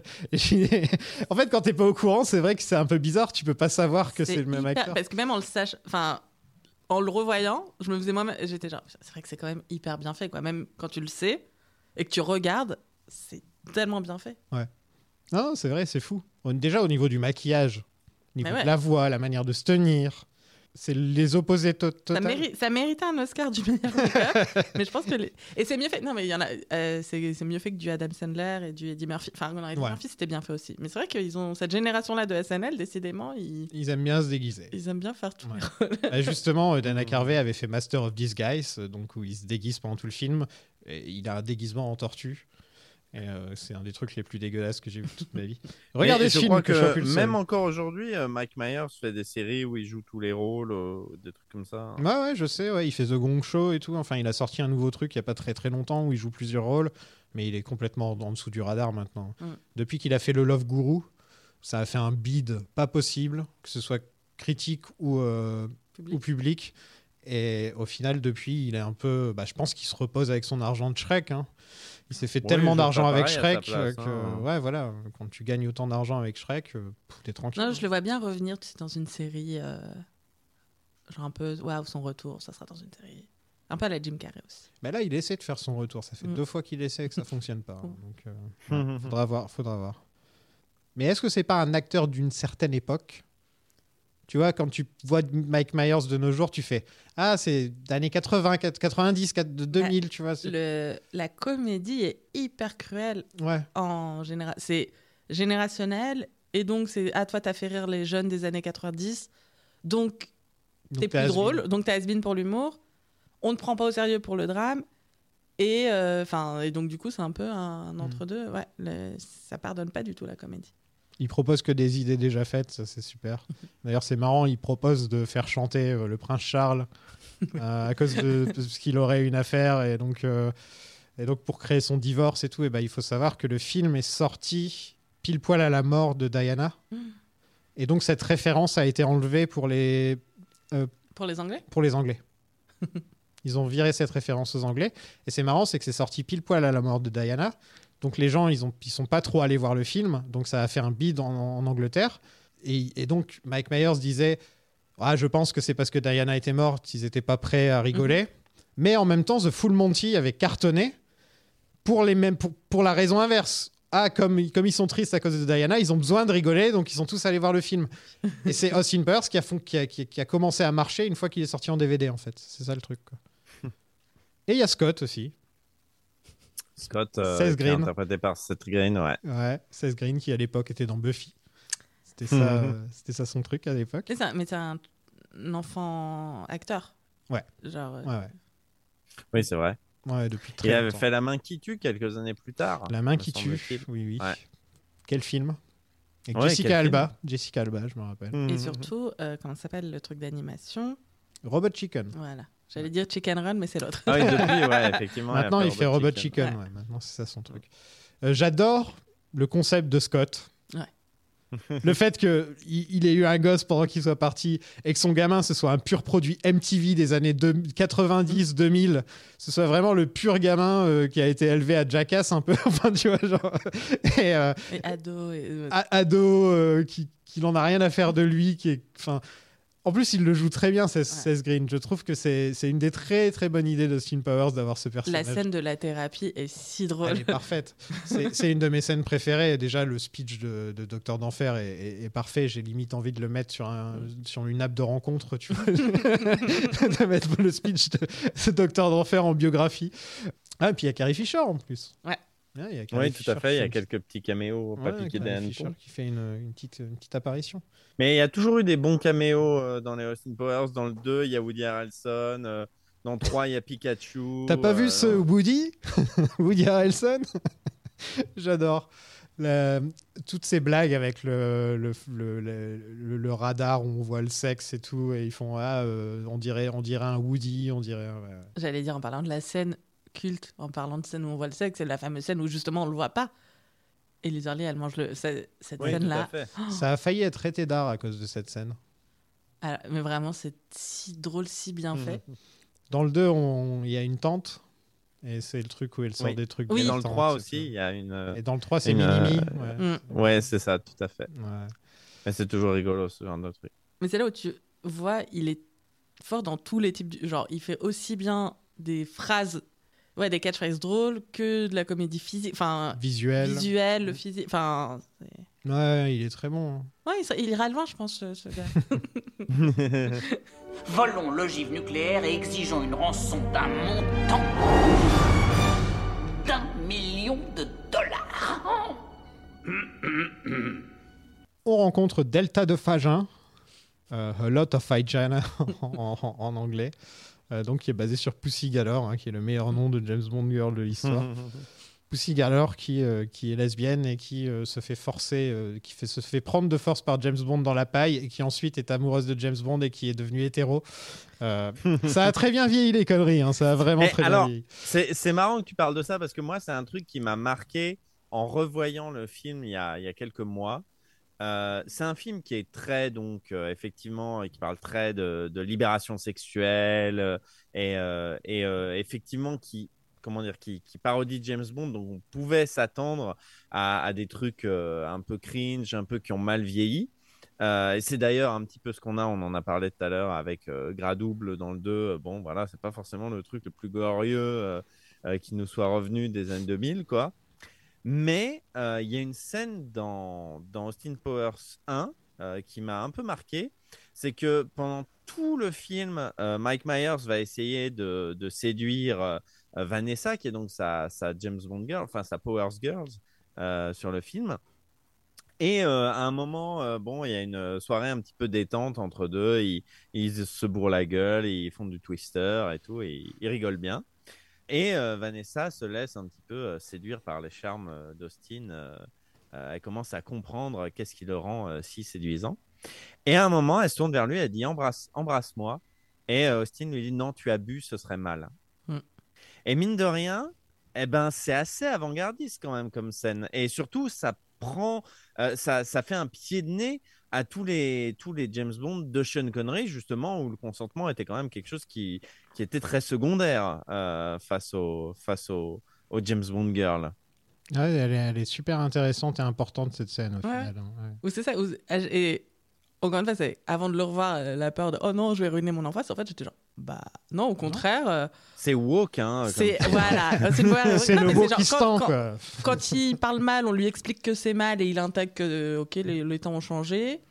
Oui, il le respecte personnage se plus le en consentement question, que James Bond. Mm. Surtout comparé à Bond. Ouais, c'est ça. Oui, voilà, c'est sûr. Voilà. Lui, il te montre en fait le bon côté des années 60. T'as cette impression que, ouais, ok, on aimait bien faire des partous, on aimait bien coucher tous ensemble, mais le consentement, c'était quand même le plus important. C'était un peu ça le Et message. il n'y avait pas encore euh, Ouais. le sida. Enfin, Ouais, voilà. oui, oui, c'est sûr. Il y a aussi le soupe nazi de, de Seinfeld. Tu l'as vu? Soupe nazi, oui, mais. Ah, il- dans. il, est, distribue les cartes. Ah, purée, c'était. Genre, euh, Avec alors- la moustache et tout, tu l'as pas Je me suis dit que tu l'aurais vu. Alors, j'ai un problème de physionomie et donc moi, ma, ma règle d'or, c'est Ah putain, mais oui, il joue dans. Ah, c'est. Voilà, Bah et voilà. après, je l'ai pas. C'est le soupe nazi dans, dans Seinfeld. Et j'avoue que j'ai pas été jusqu'à Wikipédia. No soup for you. No soup voilà, for you. pour la peine. Euh, les Nations Unies qui ont une salle de réunion secrète. C'est ce genre de petits détails que j'adore, là, ce genre de petits trucs. euh. Euh, Basile qui appelle avec AOL. Oula, ouais. Ça, ça nous beaucoup, remet- de, beaucoup de vieux trucs. euh. Et c'est marrant, c'est que ça fait que le film est. On peut aussi le voir comme un film d'époque. Enfin, maintenant, avec le temps, Bah, c'est ce maintenant. que on je vous voit- dis, on est vieux. Voilà, maintenant, maintenant, on le voit années vachement 60. comme. Ah, rappelle-toi d'AOL. euh. Les années 60 de l'époque, c'est les années 90. Apparemment, Jay Roach a accepté de promouvoir AOL dans le film en échange d'un an d'internet gratuit. Mais quand on connaît le prix des abonnements aux États-Unis, on se dit qu'il a fait une bonne affaire. Personnellement, Mais- je, trouve, je trouve que la dynamique avec Vanessa fonctionne très bien. Ouais. Elle est bien, Bah, Elisabeth. Hurley, dans Ouais, ce On film. n'a pas encore parlé. Elle est, elle est pas juste, euh, elle est pas juste là pour faire la, la power Mm. girl justement. Il y a un vrai arc avec elle. euh, Il y a, il y a vraiment une vraie histoire. Bon, ok, c'est c'est très rapide hein, le, le tour, le, son, son, son, son- son retournement de sa Oui, mais manière elle de. fait moins objet que, que Ouais, le front par la suite Beyoncé et, euh, et, euh, Vanessa quoi. Beyoncé dans fait les- pas les objet du tout parce que Beyoncé finit même pas avec Austin. Elle a aucun Oui, oui, oui, rapport. mais- euh, elle est mais vraiment elle- juste là pour être Foxy Cléopatra, euh, la C'est cool. ça, euh, mais voilà. ça, ça reste quand même un personnage qui est pas très intéressant dans le développement de l'histoire, euh, Foxy. Alors que ouais, Felicity Bonebez en l'occurrence, elle, elle est vraiment. Oui, c'est ça. Et bah, en fait, à partir du moment, c'est mieux qu'une James Bond girl. faut que Déjà, on commence l'histoire, elle est plus intelligente que lui. Ouais. Elle a le Oui, savoir que lui n'a pas, puisque même s'il était pas bête, enfin, là, c'est pas de sa faute, le pauvre, il était enfermé. Ok, admettons. Donc rien que ça, enfin rien que le pouvoir de Et puis force. elle de- remet, elle elle est- remet en question euh, son charisme ça. exceptionnel et voilà, il se retrouve, euh, c'est c'est la première euh, personne euh, qui lui résiste. Mm. euh. Enfin, on peut même pas parler de résistance justement. Tout, tout ce tout ce vocabulaire un peu associé à, à la culture du viol est complètement absent du premier Austin Powers quoi. Et ce qui est drôle, c'est que c'est euh, avec l'humour qu'il arrive à la séduire au final. Mm. C'est vraiment Oui, purement, vraiment de l'humour. Elle le fait- Il le fait, il la fait marrer à chaque fois. Et, euh, Mm. et c'est comme ça que ça fonctionne. Et même dans la vraie vie, quand on voit le nombre de meufs que David Spade s'est tapé. Voilà, c'est un truc de ouf. Ou Pete, euh, Pete Davidson de nos jours. C'est vrai, c'est vrai que ma, ma référence était anormalement vieille. Surtout qu'il y a Pete Davidson qui existe. Quoi. Donc, oui, c'est vrai. Non, mais bah, David, bah, là, David- comme c'est la même génération que Mike Myers, David Ouais, Spade, ouais. mon cerveau est allé là. Mais pour les, pour les gens normaux de notre âge, c'est oui. Je m'appelle numéro 2. Et voici ma secrétaire particulière, Delta. Delta de Fagin. Comment Delta de Fagin. Eh, pa- Pardon, pendant une seconde, j'ai cru qu'elle s'appelait D'état de va... Oublions. Une scène que j'aime bien, c'est euh, le moment où Austin découvre tout ce qu'il a raté et qui fait donc Oui. la liste, Mm. euh, dont euh, Mais- Mama Cass qui s'est étouffée avec un sandwich, euh, qui, est, qui est une légende urbaine qui existe vraiment autour du fait que Mama Cass, donc la chanteuse de Mamas and the Papas, euh, qui en fait est morte, je crois, d'une crise cardiaque ou d'un truc comme ça. La grosse rumeur dans les années 60-70, c'était qu'elle était morte en s'étouffant avec un sandwich. et donc c'est assez drôle qu'il arrive à placer ça euh, dedans. mais mine de rien, tu vois, tu parles de, tu parles de cette scène. Pour moi, c'est ce qui fait la force du premier Austin Powers par rapport aux deux autres. Oui. C'est que euh, il y a un vrai film. Ça, ça fait un peu méchant de dire ça, mais il y a un vrai film qui se tient avec des scènes euh, touchantes, des scènes, euh, euh, comment dire, un peu sérieuses. Mhm. Le film, en fait, est, une pastille, est un pastiche de James Bond, donc on se moque de certains trucs de James Bond, mais il y a quand même un respect déjà de, de ce qu'étaient ces films et de ce qu'on aimait en les voyant. Et il y a aussi, quand je, quand je parlais de, de lettres d'amour, il y a aussi justement tout ce côté euh, prise au sérieux de, des années 60, de ce qu'elle représentait, etc. On a parlé justement de, ce que Austin apporte avec lui en étant décongelé. Mais euh, il y, a, un film entier, là où le 2 et le 3 me paraissent plus être des successions de sketchs qui n'essayent jamais de se prendre au sérieux. Là où, le film, le, premier film a un vrai côté, notamment euh, le face-à-face final avec le Docteur d'Enfer, quand, euh, quand euh, le, le Docteur d'Enfer lui dit "V- votre liberté des années 60 a échoué et tout. Il y a un vrai dialogue premier degré sur l'héritage des 60s et il y a, il y a un vrai propos du film que, que les deux et Mhm. trois ont complètement abandonné pour basculer dans de la comédie, en, en, en- en perdant même, j'allais dire, le, le pastiche, le côté pastiche, euh, pour faire vraiment une comédie Austin Powers. Les, les deux et trois sont des Austin Powers, là où le premier est un pastiche de James Bond. Je sais pas si je suis clair dans, Si, dans la manière dont, dont je décris les choses. Bah, en fait, il y, a un- il y a un vrai film, il y a un arc. Dans le 2, il y en a ça. encore un petit peu, on va dire. Et dans le 3, ils essaient avec le père, en fait, c'est plutôt ça. Mais disons que c'est plus dans le message qui résonne Mm. mieux. En fait, le, le- message du premier résonne mieux que juste Ah, il a perdu son mojo. Et dans la suite, ah, son, il a des daddy issues, tu vois. Ça, c'est Mm, moins, moins Mais- original. Alors mais- que dans Non, le. mine et de rien- en fait, le, Oui, le, pardon. le, pro- le premier film se tient tout seul. Ce serait pas une parodie. Enfin, ce serait toujours une parodie, mais ça t'enlève le côté humour. Est-ce que la, la point de vue, les arcs narratifs, tu commences à en parler, ça se tient. Enfin, Ouais.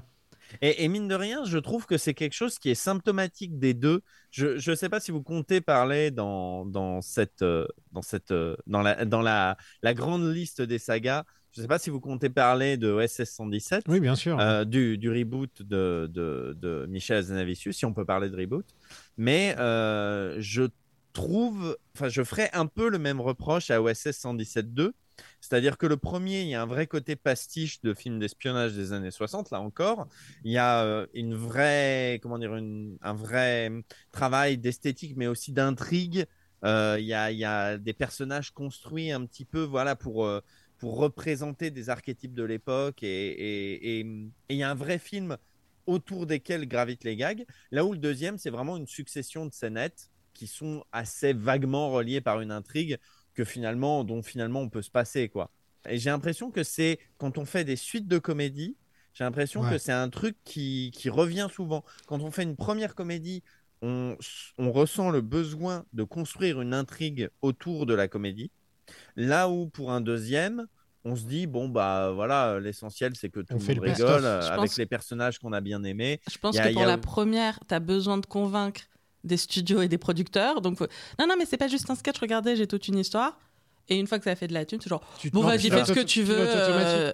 Ah, mais de toute manière, on va vendre des tasses il y a ça euh, aussi dans Power. le professeur Folding, il y a bien aussi sûr. ça dans, Mais les, dans les les- Ace Ventura. C'est symptomatique, j'ai Mhm. l'impression, des comédies. Encore Man, Zoolander, euh, enfin, tu- Voilà, tu- c'est je, ça. peux- je peux t'en citer, mais vraiment énormément. Bah, Wayne's World 2, par exemple, qui est la même chose. hein. Et d'ailleurs, on commençait à en parler, enfin, on n'a pas parlé des films SNL, mais c'est vrai qu'il fait partie de cette génération années 90, c'est les- l'envolée des films SNL. Mhm. dont le premier c'est World et c'est le succès, enfin c'est le plus gros succès. Où justement on se dit bah, Par contre, Austin que- Powers n'est pas un film. Oui, voilà, Ouais, exactement. Faut préciser, ouais, Donc, pas un film. Austin SNL. Powers n'est pas un film SNL, il était déjà parti depuis plusieurs années. Ouais. Et c'est très Oui, malin. Le, le personnage d'Austin Powers n'est pas né dans pas, le SNL. n'est pas né dans l'ESL, et tant mieux pour Mike Myers parce que quand tu fais quelque chose dans SNL, bah, ça appartient à SNL, Ouais. comme euh, plein de trucs de propriété intellectuelle euh, Ils font plus de artistique. films par contre maintenant. Ils Et se sont arrêtés ils parce se qu'il y a eu sont trop de arrêtés, bides. Il y a eu trop de bides. Le dernier, c'était Mac Gruber qui était génial Qui était pourtant. génial et c'est en vraiment 2010. dommage. Ils auraient dû quitter une parodie ils, de mais ils ont fait, MacGyver. ils ont fait la série Mac Ils Gruber. ont fait la série aussi, mais euh, ouais, donc Mac Gruber qui est une parodie de MacGyver euh, avec Will Forte, qui est vraiment une- un truc que personne ne connaît en France. Euh, alors Sauf que je, un Pro je, 2000. je ne, voilà, je ne peux que le recommander. C'est vraiment super drôle, Mac Mac Gruber. Gruber. Mac Gruber, c'est Mais- extrêmement drôle. et d'ailleurs, en- les films SNL, donc ça a vraiment bien marché dans les années euh, 90-2000, où on sait que le film marche bien quand on fait plus qu'un sketch. Et le problème, c'est que souvent, ça, c'est Ah, j'ai un trop bon personnage, donc je vais en, je, tiens, ça- je vais en faire un film, faut que ça tienne sur la distance. Et Wayne's World, c'était le premier, donc c'était genre Ah, bah c'est bon, ils vont tous marcher. Wayne's World, le film se tient en tant que tel.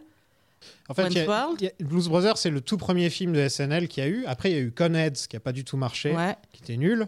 Euh, non, euh, Ensuite, il y, en- a eu quelques-uns, mais qui sont vraiment passés en dessous du radar. Il y a eu A Night at the Roxbury. vas-y, j'allais en venir. Celui-là, c'est le Ferrell. pire. C'est un des pires. C'est le pire Euh, a- Parce que a eu là, c'est vraiment des très tout ce qui mauvais. marche. hein. le, le sketch est trop drôle. Donc pour ceux qui, The Night of the Raspberry, c'est la fameuse scène où on voit les trois dans la voiture qui bougent la tête sur Avec Jim euh, Carrey. sur- avec Jim Carrey et sur la fameuse chanson What is euh, Love? What is Love? Donc tout le sketch, genre ça, c'est trop drôle pendant deux minutes quand il, en plus le sketch ils parlent jamais ou ils font juste des bruits. Donc forcément euh, en film ça ne marche pas. Enfin, ça- Non, non, ouais, non. Les, Et donc, les SNL, c'est. C'est vous de dire, bah, euh, en 92, il a réussi à pas faire un film SNL avec les défauts de SNL pour au final, bah, une fois que ça marche, euh, on me dirait que Austin Power 2 c'est un film SNL. Je dirais, ouais, je- je- ouais. On pourrait y croire que c'est Ouais. un personnage de sketch. Bah, à, mon avis, c'est un truc qu'il a en tête depuis longtemps et il a attendu de plus être SNL pour le faire. il a que- attendu de pouvoir piquer l'idée de Docteur d'Enfer à quelqu'un d'autre. et, euh, Non, mais et de juste que ça lui appartienne euh, purement les droits, quoi. C'est vrai que j'oublie parfois que tu as loupé les 30 dernières années. Le mur de Berlin n'est plus. Nous avons eu une femme Premier ministre. La fin de l'apartheid. Ouais, c'est dingue, Grand Hudson était homosexuel. Les femmes tombaient à genoux devant lui, j'en suis cloué là, non, c'est trop. Il y a un gag visuel que j'adore et en plus ça donne, ça donne lieu à une scène géniale, c'est la mort du sous-fifre écrasé. Euh, et ensuite ça mène à donc euh, où il appelle, la- il appelle sa femme pour dire qu'il est mort. Enfin, on voit un, je- un- un gag qui a été coupé de certaines. euh, qui a été certaines coupé dans la version que j'avais, ouais. que la version que j'avais a été coupée. Et j'ai été sur internet, je suis allé sur YouTube pour vérifier, j'ai tapé Dead, euh, j'ai tapé Austin Power Dead Guy, et je fais, mais oui, je savais qu'il y avait un truc avec la, avec la, avec la veuve qui réagissait, et le petit Bobby qui dit, ah, j'irai pas, euh, je sais plus, il y a son fils qui dit un truc, euh, ah, je pourrais pas aller au football cette année, ou un truc dans le genre. Et, euh, et c'est vraiment la pure scène américaine, mais c'est génial parce que dans les films d'action, dans les films de Bond, on voit toujours des mecs se faire tuer, mais jamais on pense deux secondes est-ce qu'ils ont une famille? C'est beau. Toi, tu penses. non, c'est un concept génial. Juste de se Ah dire oui, pendant deux secondes, on va appeler la famille, quoi. Et ça, ah, c'est Mhm. c'est super. J'aime beaucoup la manière dont Docteur d'Enfer habille Vanessa et Austin de manière futuriste, euh, ou même la tenue en préservatif de, de- du Docteur d'Enfer. Il y a le banc de bar très très féroce aussi. Oui, c'est si les, les requins avec des Le jeu des lasers. requins, on peut Ah. plus. L'énervement du docteur d'enfer dans cette scène, j'avais juste une simple exigence d'avoir des requins avec des lasers. Et les femmes bots, les femmes robots. Mais tellement culte. C'est c'est- c'est une Mhm. super bonne idée. Euh, D'ailleurs, quand elles sortent leur truc et que Austin dit il fait froid, ça me fait toujours marrer. Euh, Et après, mais, et ça avait James Bond ne repris. tiendrait pas deux minutes. Avec, si, si franchement tu mettais des robots comme ça dans les films de James Bond, ils tiendraient pas deux minutes. C'est ça, alors qu'elle a... Mm. Et après, en plus, elle le croit quand il dit qu'il s'est rien passé et que c'est des femmes robots qui ont voulu exploser. Et je repense à la pub Mikado, qui... Enfin, le tututut sur les boobs, Ouais. c'est devenu culte. Ça a été repris dans la pub Mikado. Enfin, et euh, pour toute personne ayant des boobs qui n'a jamais fait semblant d'avoir des lasers sortant de ses seins, euh, personnellement, pas moi. enfin, non, moi. euh, J'adore le, j'adore le design qu'elles ont. Elles sont super bien années 60. Ouais. On dirait vraiment qu'elles sortent d'un film des années 60. Non, mais les encore une fois, les tenues, quoi. Le maquillage, Ouais. les cheveux, enfin tu vois, il y a vraiment un travail à ce niveau-là. Euh, et il faut savoir qu'elles sont basées sur les tentatrices du château d'Anthrax dans Sacré Graal des Monty Python. Euh, celle qui essaie de, de, pécho euh, Galahad, je crois, ou un truc comme ça, le, chaste. Galahad le chaste. Elle l'emmène dans le, château et elles essaient de le charmer comme ça, et jusqu'à ce qu'ils vi- ils viennent le sauver. Et donc, euh, elles sont basées là-dessus. Ça se voit que Mike Myers a des rêves. Enfin, Monty Python, ça doit faire partie de ses. Ah bah oui, forcément. Clairement. Ouais, Plus deux parents anglais. enfin, ouais, euh, voilà. Ouais, genre, euh, ça, c'est clair. Je te présente l'ennemi juré de ton père, Austin Powers. Et tu l'invites à ta table Tu peux le tuer là Non, Scott, figure-toi que j'ai une meilleure idée.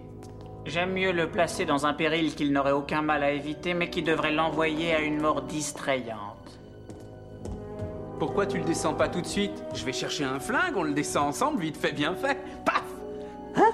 Cool. Un mot de plus et je te consigne qu'un jour dans ta chambre, arrête de me casser les oreilles. Garde de déclencher le mécanisme d'une lenteur inutile et exaspérante pour les balancer dans le bouillon. Fermeture du sas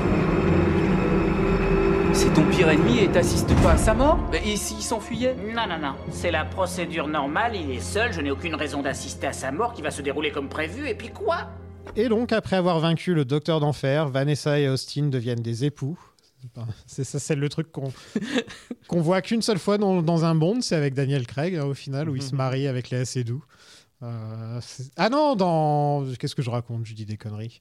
Bah, dans Au service secret de Sa Majesté, il se marie. ouais, et j'ai vu aucun euh, avec euh, Craig. T'en as pas vu avec Craig? Non, bah, c'était après la bar mitzvah de mon frère, j'ai arrêté les James Bond. je me suis arrêtée à Pierce Brosnan. Ça revient souvent cet événement. Tu veux qu'on en parle? Euh Non, mais je suis jalouse parce que c'était lui la star et pas moi. C'est pas grave. Enfin, non, d'ailleurs. T'as pas eu de bat mitzvah? Euh, non, parce que ça sert un peu à rien. Ok. Voilà. mais non, en vrai, j'avais pris. C'était moi la star de la bar mitzvah de mon frère, vous inquiétez pas.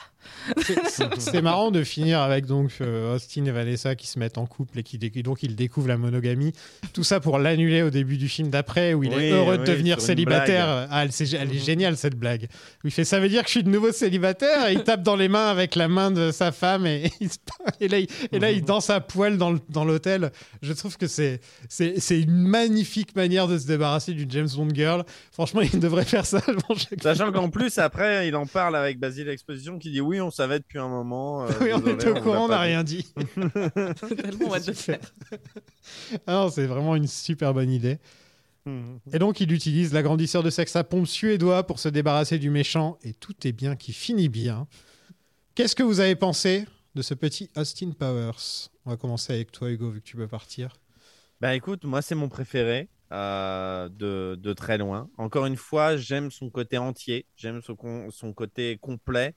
Euh, j'aime le fait qu'il y ait des scènes qui se prennent au sérieux. C'est con, mais un film où où il n'y a jamais de pause dans, le, dans les blagues, c'est un film épuisant. Et euh, je pense que les, les meilleures comédies, c'est les comédies qui prennent un petit peu leur univers au sérieux, se prennent un petit peu au sérieux pour au moins euh, introduire des enjeux. Parce qu'en fait, quand tout le monde blague en permanence, ce qui peut arriver au personnage, on s'en fiche. Mhm. Et, euh, et c'est aussi pour ça que, euh, typiquement, on, on parle de Austin Powers 2.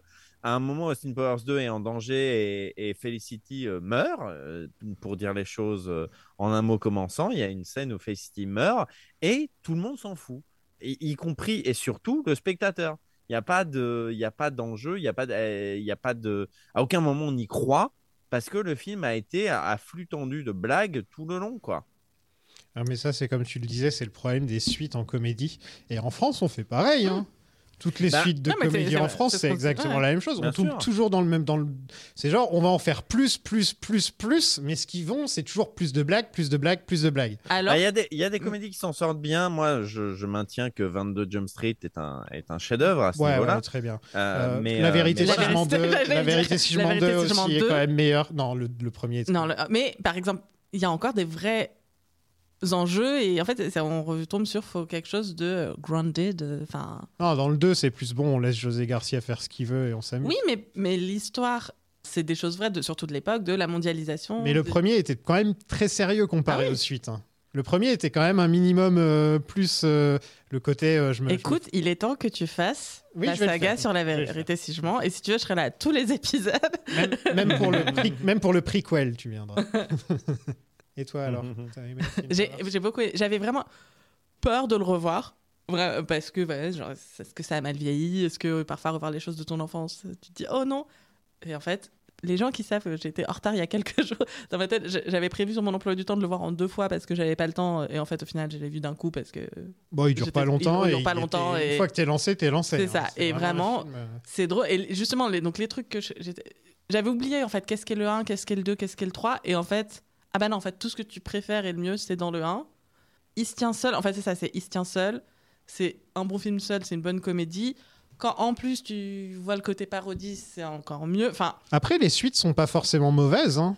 Comparé à d'autres suites. alors, en vrai, Franchement, comparé à d'autres mais- suites. Non, Oui. mais on trouve toujours pire. La suite le du deux- la whataboutisme, suite du c'est deux pas est- vraiment, non, mais euh, c'est juste ça, ça manque un peu. Enfin, le, le 2, Là, je trouve enfin- que ça passe encore. hein. Non, non, mais euh, oui. Et, mais même, par exemple, tu- il y a des trucs. Et puis, c'est qu'est-ce que c'est que. Enfin, mini-moi, ça, re- même si c'était gênant sur plein de points, ça reste hyper drôle et une Mm. hyper bonne idée. Enfin, Non, mais puis revenir dans les années 60, c'est un bon concept. Dans le 2, il y a quand même plus une histoire.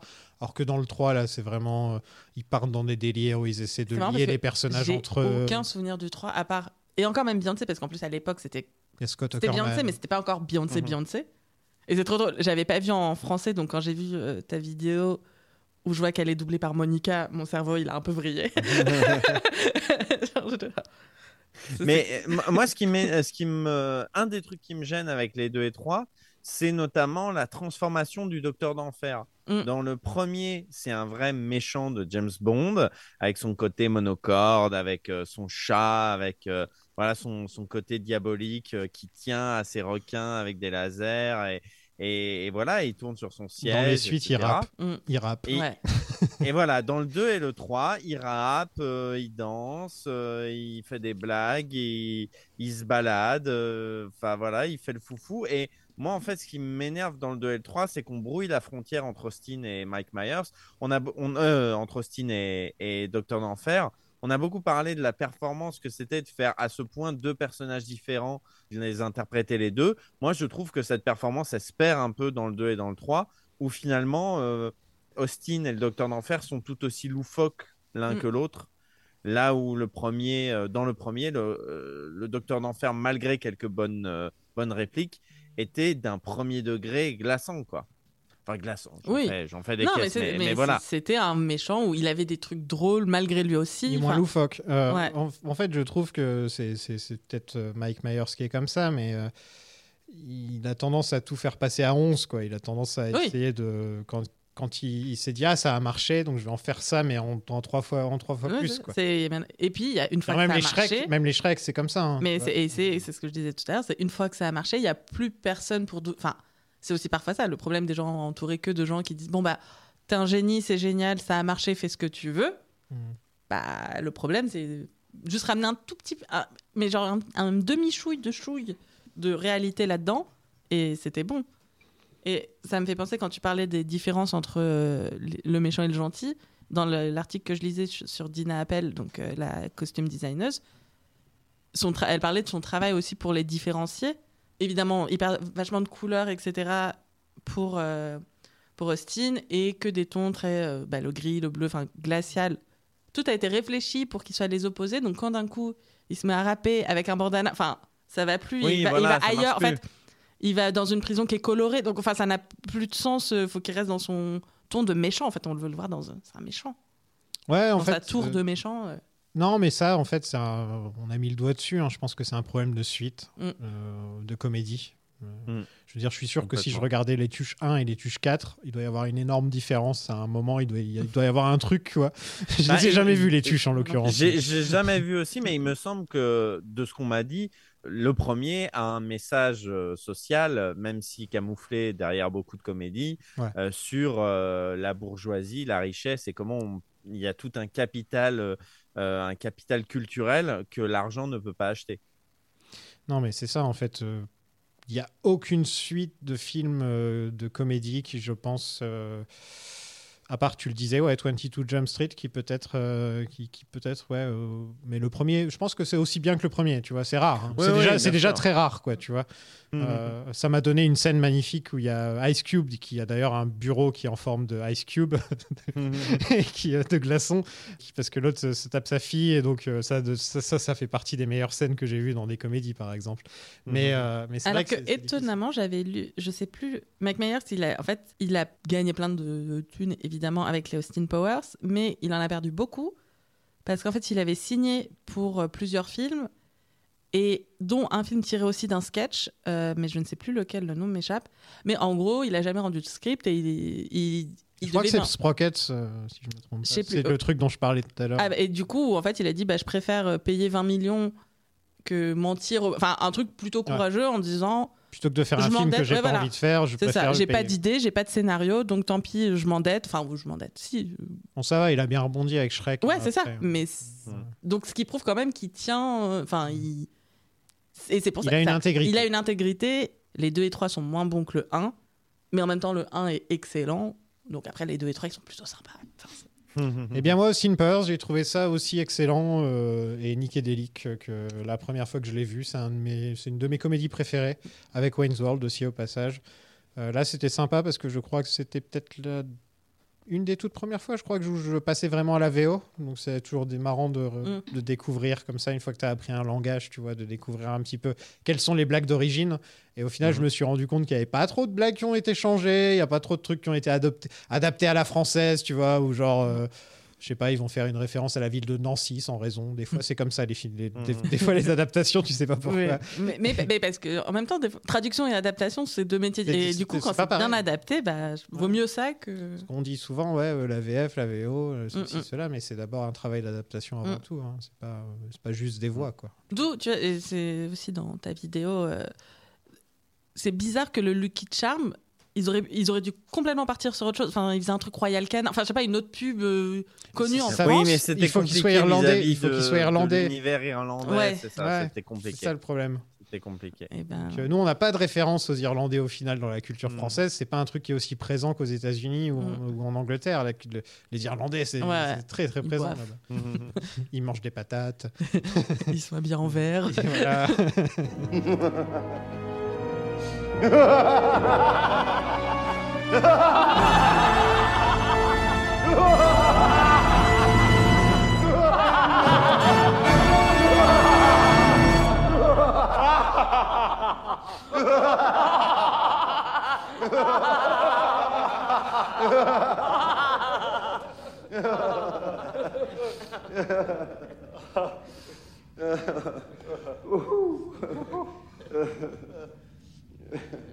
Bah, merci beaucoup à vous deux d'être venus. Merci à toi. Eh ben, je vous en prie. Allez sur euh, Mr. Fox sur YouTube et euh, Shut Up Mom. Shut Up Mom, tous les samedis à 21h, à la Comédie des Trois Bornes à Paris dans le 11e. Et on fait un spectacle improvisé à partir des textos de ta mère. Donc vous voyez les textos gênants, euh, les textos qu'on n'a pas compris. Nous, on en fait un spectacle et comme ça, on est mieux qu'une thérapie finalement. Merci beaucoup à vous deux. Merci. Par où commencer? Euh, Mon père fut le plus élégant des propriétaires de boulangeries d'Amsterdam. Il était atteint de narcolepsie et d'un penchant pour la pédophilie. Ma mère était une petite prostituée française âgée de 15 ans qui se prénommait Chloé malgré ses pieds palmés. Mon père la trompait, il buvait. Il avait des prétentions grotesques comme celle d'avoir inventé les Suisses allemands. On l'a parfois même entendu accuser les châtaigniers d'être paresseux. Le genre d'inadaptation qui trahit aussi bien le génie que la démence. Mon enfance a été très normale. Le mois d'août à Rangoon, les courses de luge. Et en mai, on fabriquait des masques de béton. S'il m'arrivait d'être insolent, j'étais enfermé dans un sac en peau de lapin et battu avec des verges banales, en somme. hein. À l'âge de 12 ans, j'ai reçu mon premier scribe. Pour mes 14 ans, un sectateur de Zoroastre nommé Villemot me rasa rituellement les testicules. Je ne connais rien d'aussi extraordinaire que la tonsure du scrotum. Fabuleux, un conseil, vous devriez essayer. Un grand merci à vous, les auditeurs. Merci beaucoup, vous êtes de plus en plus nombreux. Et la preuve, vous allez voir, là, je vais avoir beaucoup de gens à remercier. vraiment beaucoup. Vous êtes, euh, vous êtes de plus en plus nombreux, ça fait vraiment plaisir. Et euh, j'ai vu que, ouais, il y a, des, bonnes notes partout. Et, et voilà, j'ai cru comprendre que les épisodes sur le Seigneur des Anneaux vous avaient plu, donc ça me fait plaisir parce que j'ai- bossé dessus et c'est- cool euh, d'avoir des bons retours de votre part. J'avais encore plein de trucs à dire sur Austin Powers, mais hélas, Hugo devait partir de dernière minute et donc on a dû être obligé de faire un épisode un peu plus court. Et c'est dommage, donc euh, j'espère que je vais me souvenir de dire tous les trucs que j'ai à dire dans, les suites, parce que j'ai encore plein plein de trucs à dire. J'ai pas trop pu parler, étant donné que c'était pas forcément des fans de Bond avec moi, j'ai pas trop pu parler de tout ça. Donc la semaine prochaine, on va un peu plus parler de Bond. Je voulais remercier les plus grands contributeurs du Patreon, qui sont euh, énormément en ce moment.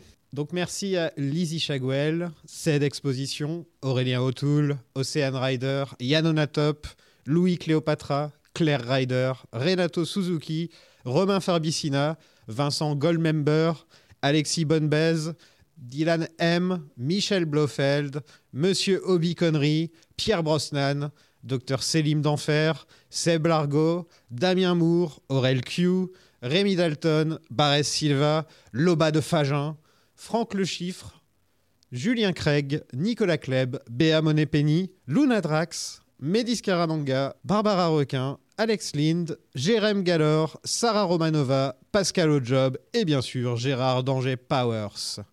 Ouh Ça fait du monde Je sais pas comment je vais faire, un de ces quatre, je vais être à court de, de noms marrants. Bon là, en l'occurrence, avec le sujet de James Bond et Austin Powers, il y a pas mal de noms, donc j'ai réussi à faire quelque chose, mais sinon, euh, ouais, ça va être chaud pour certaines sagas, je sais pas comment je vais faire. Si vous voulez les rejoindre, c'est sur patreon.com slash plan séquence. Il y a plein d'épi- d'épisodes bonus. euh, comme là, cette semaine, j'ai sorti un épisode sur Wayne's World, donc euh, avec Punky, l'ami Punky de le YouTuber.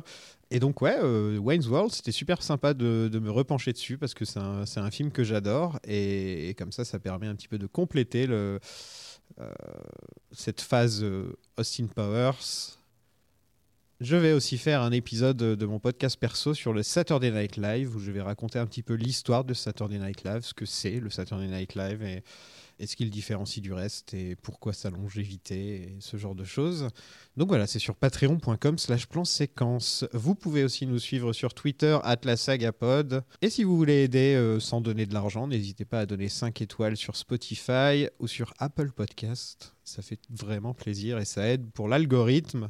Il faut le nourrir, l'algorithme, c'est important. La semaine prochaine, je vous parlerai d'Austin Powers, l'espion qui m'attirait, en compagnie de Bond Planning, c'est-à-dire qu'il y aura Laurent Doucet et Vesper qui seront là pour parler d'Austin Powers 2. À la semaine prochaine tout le monde, salut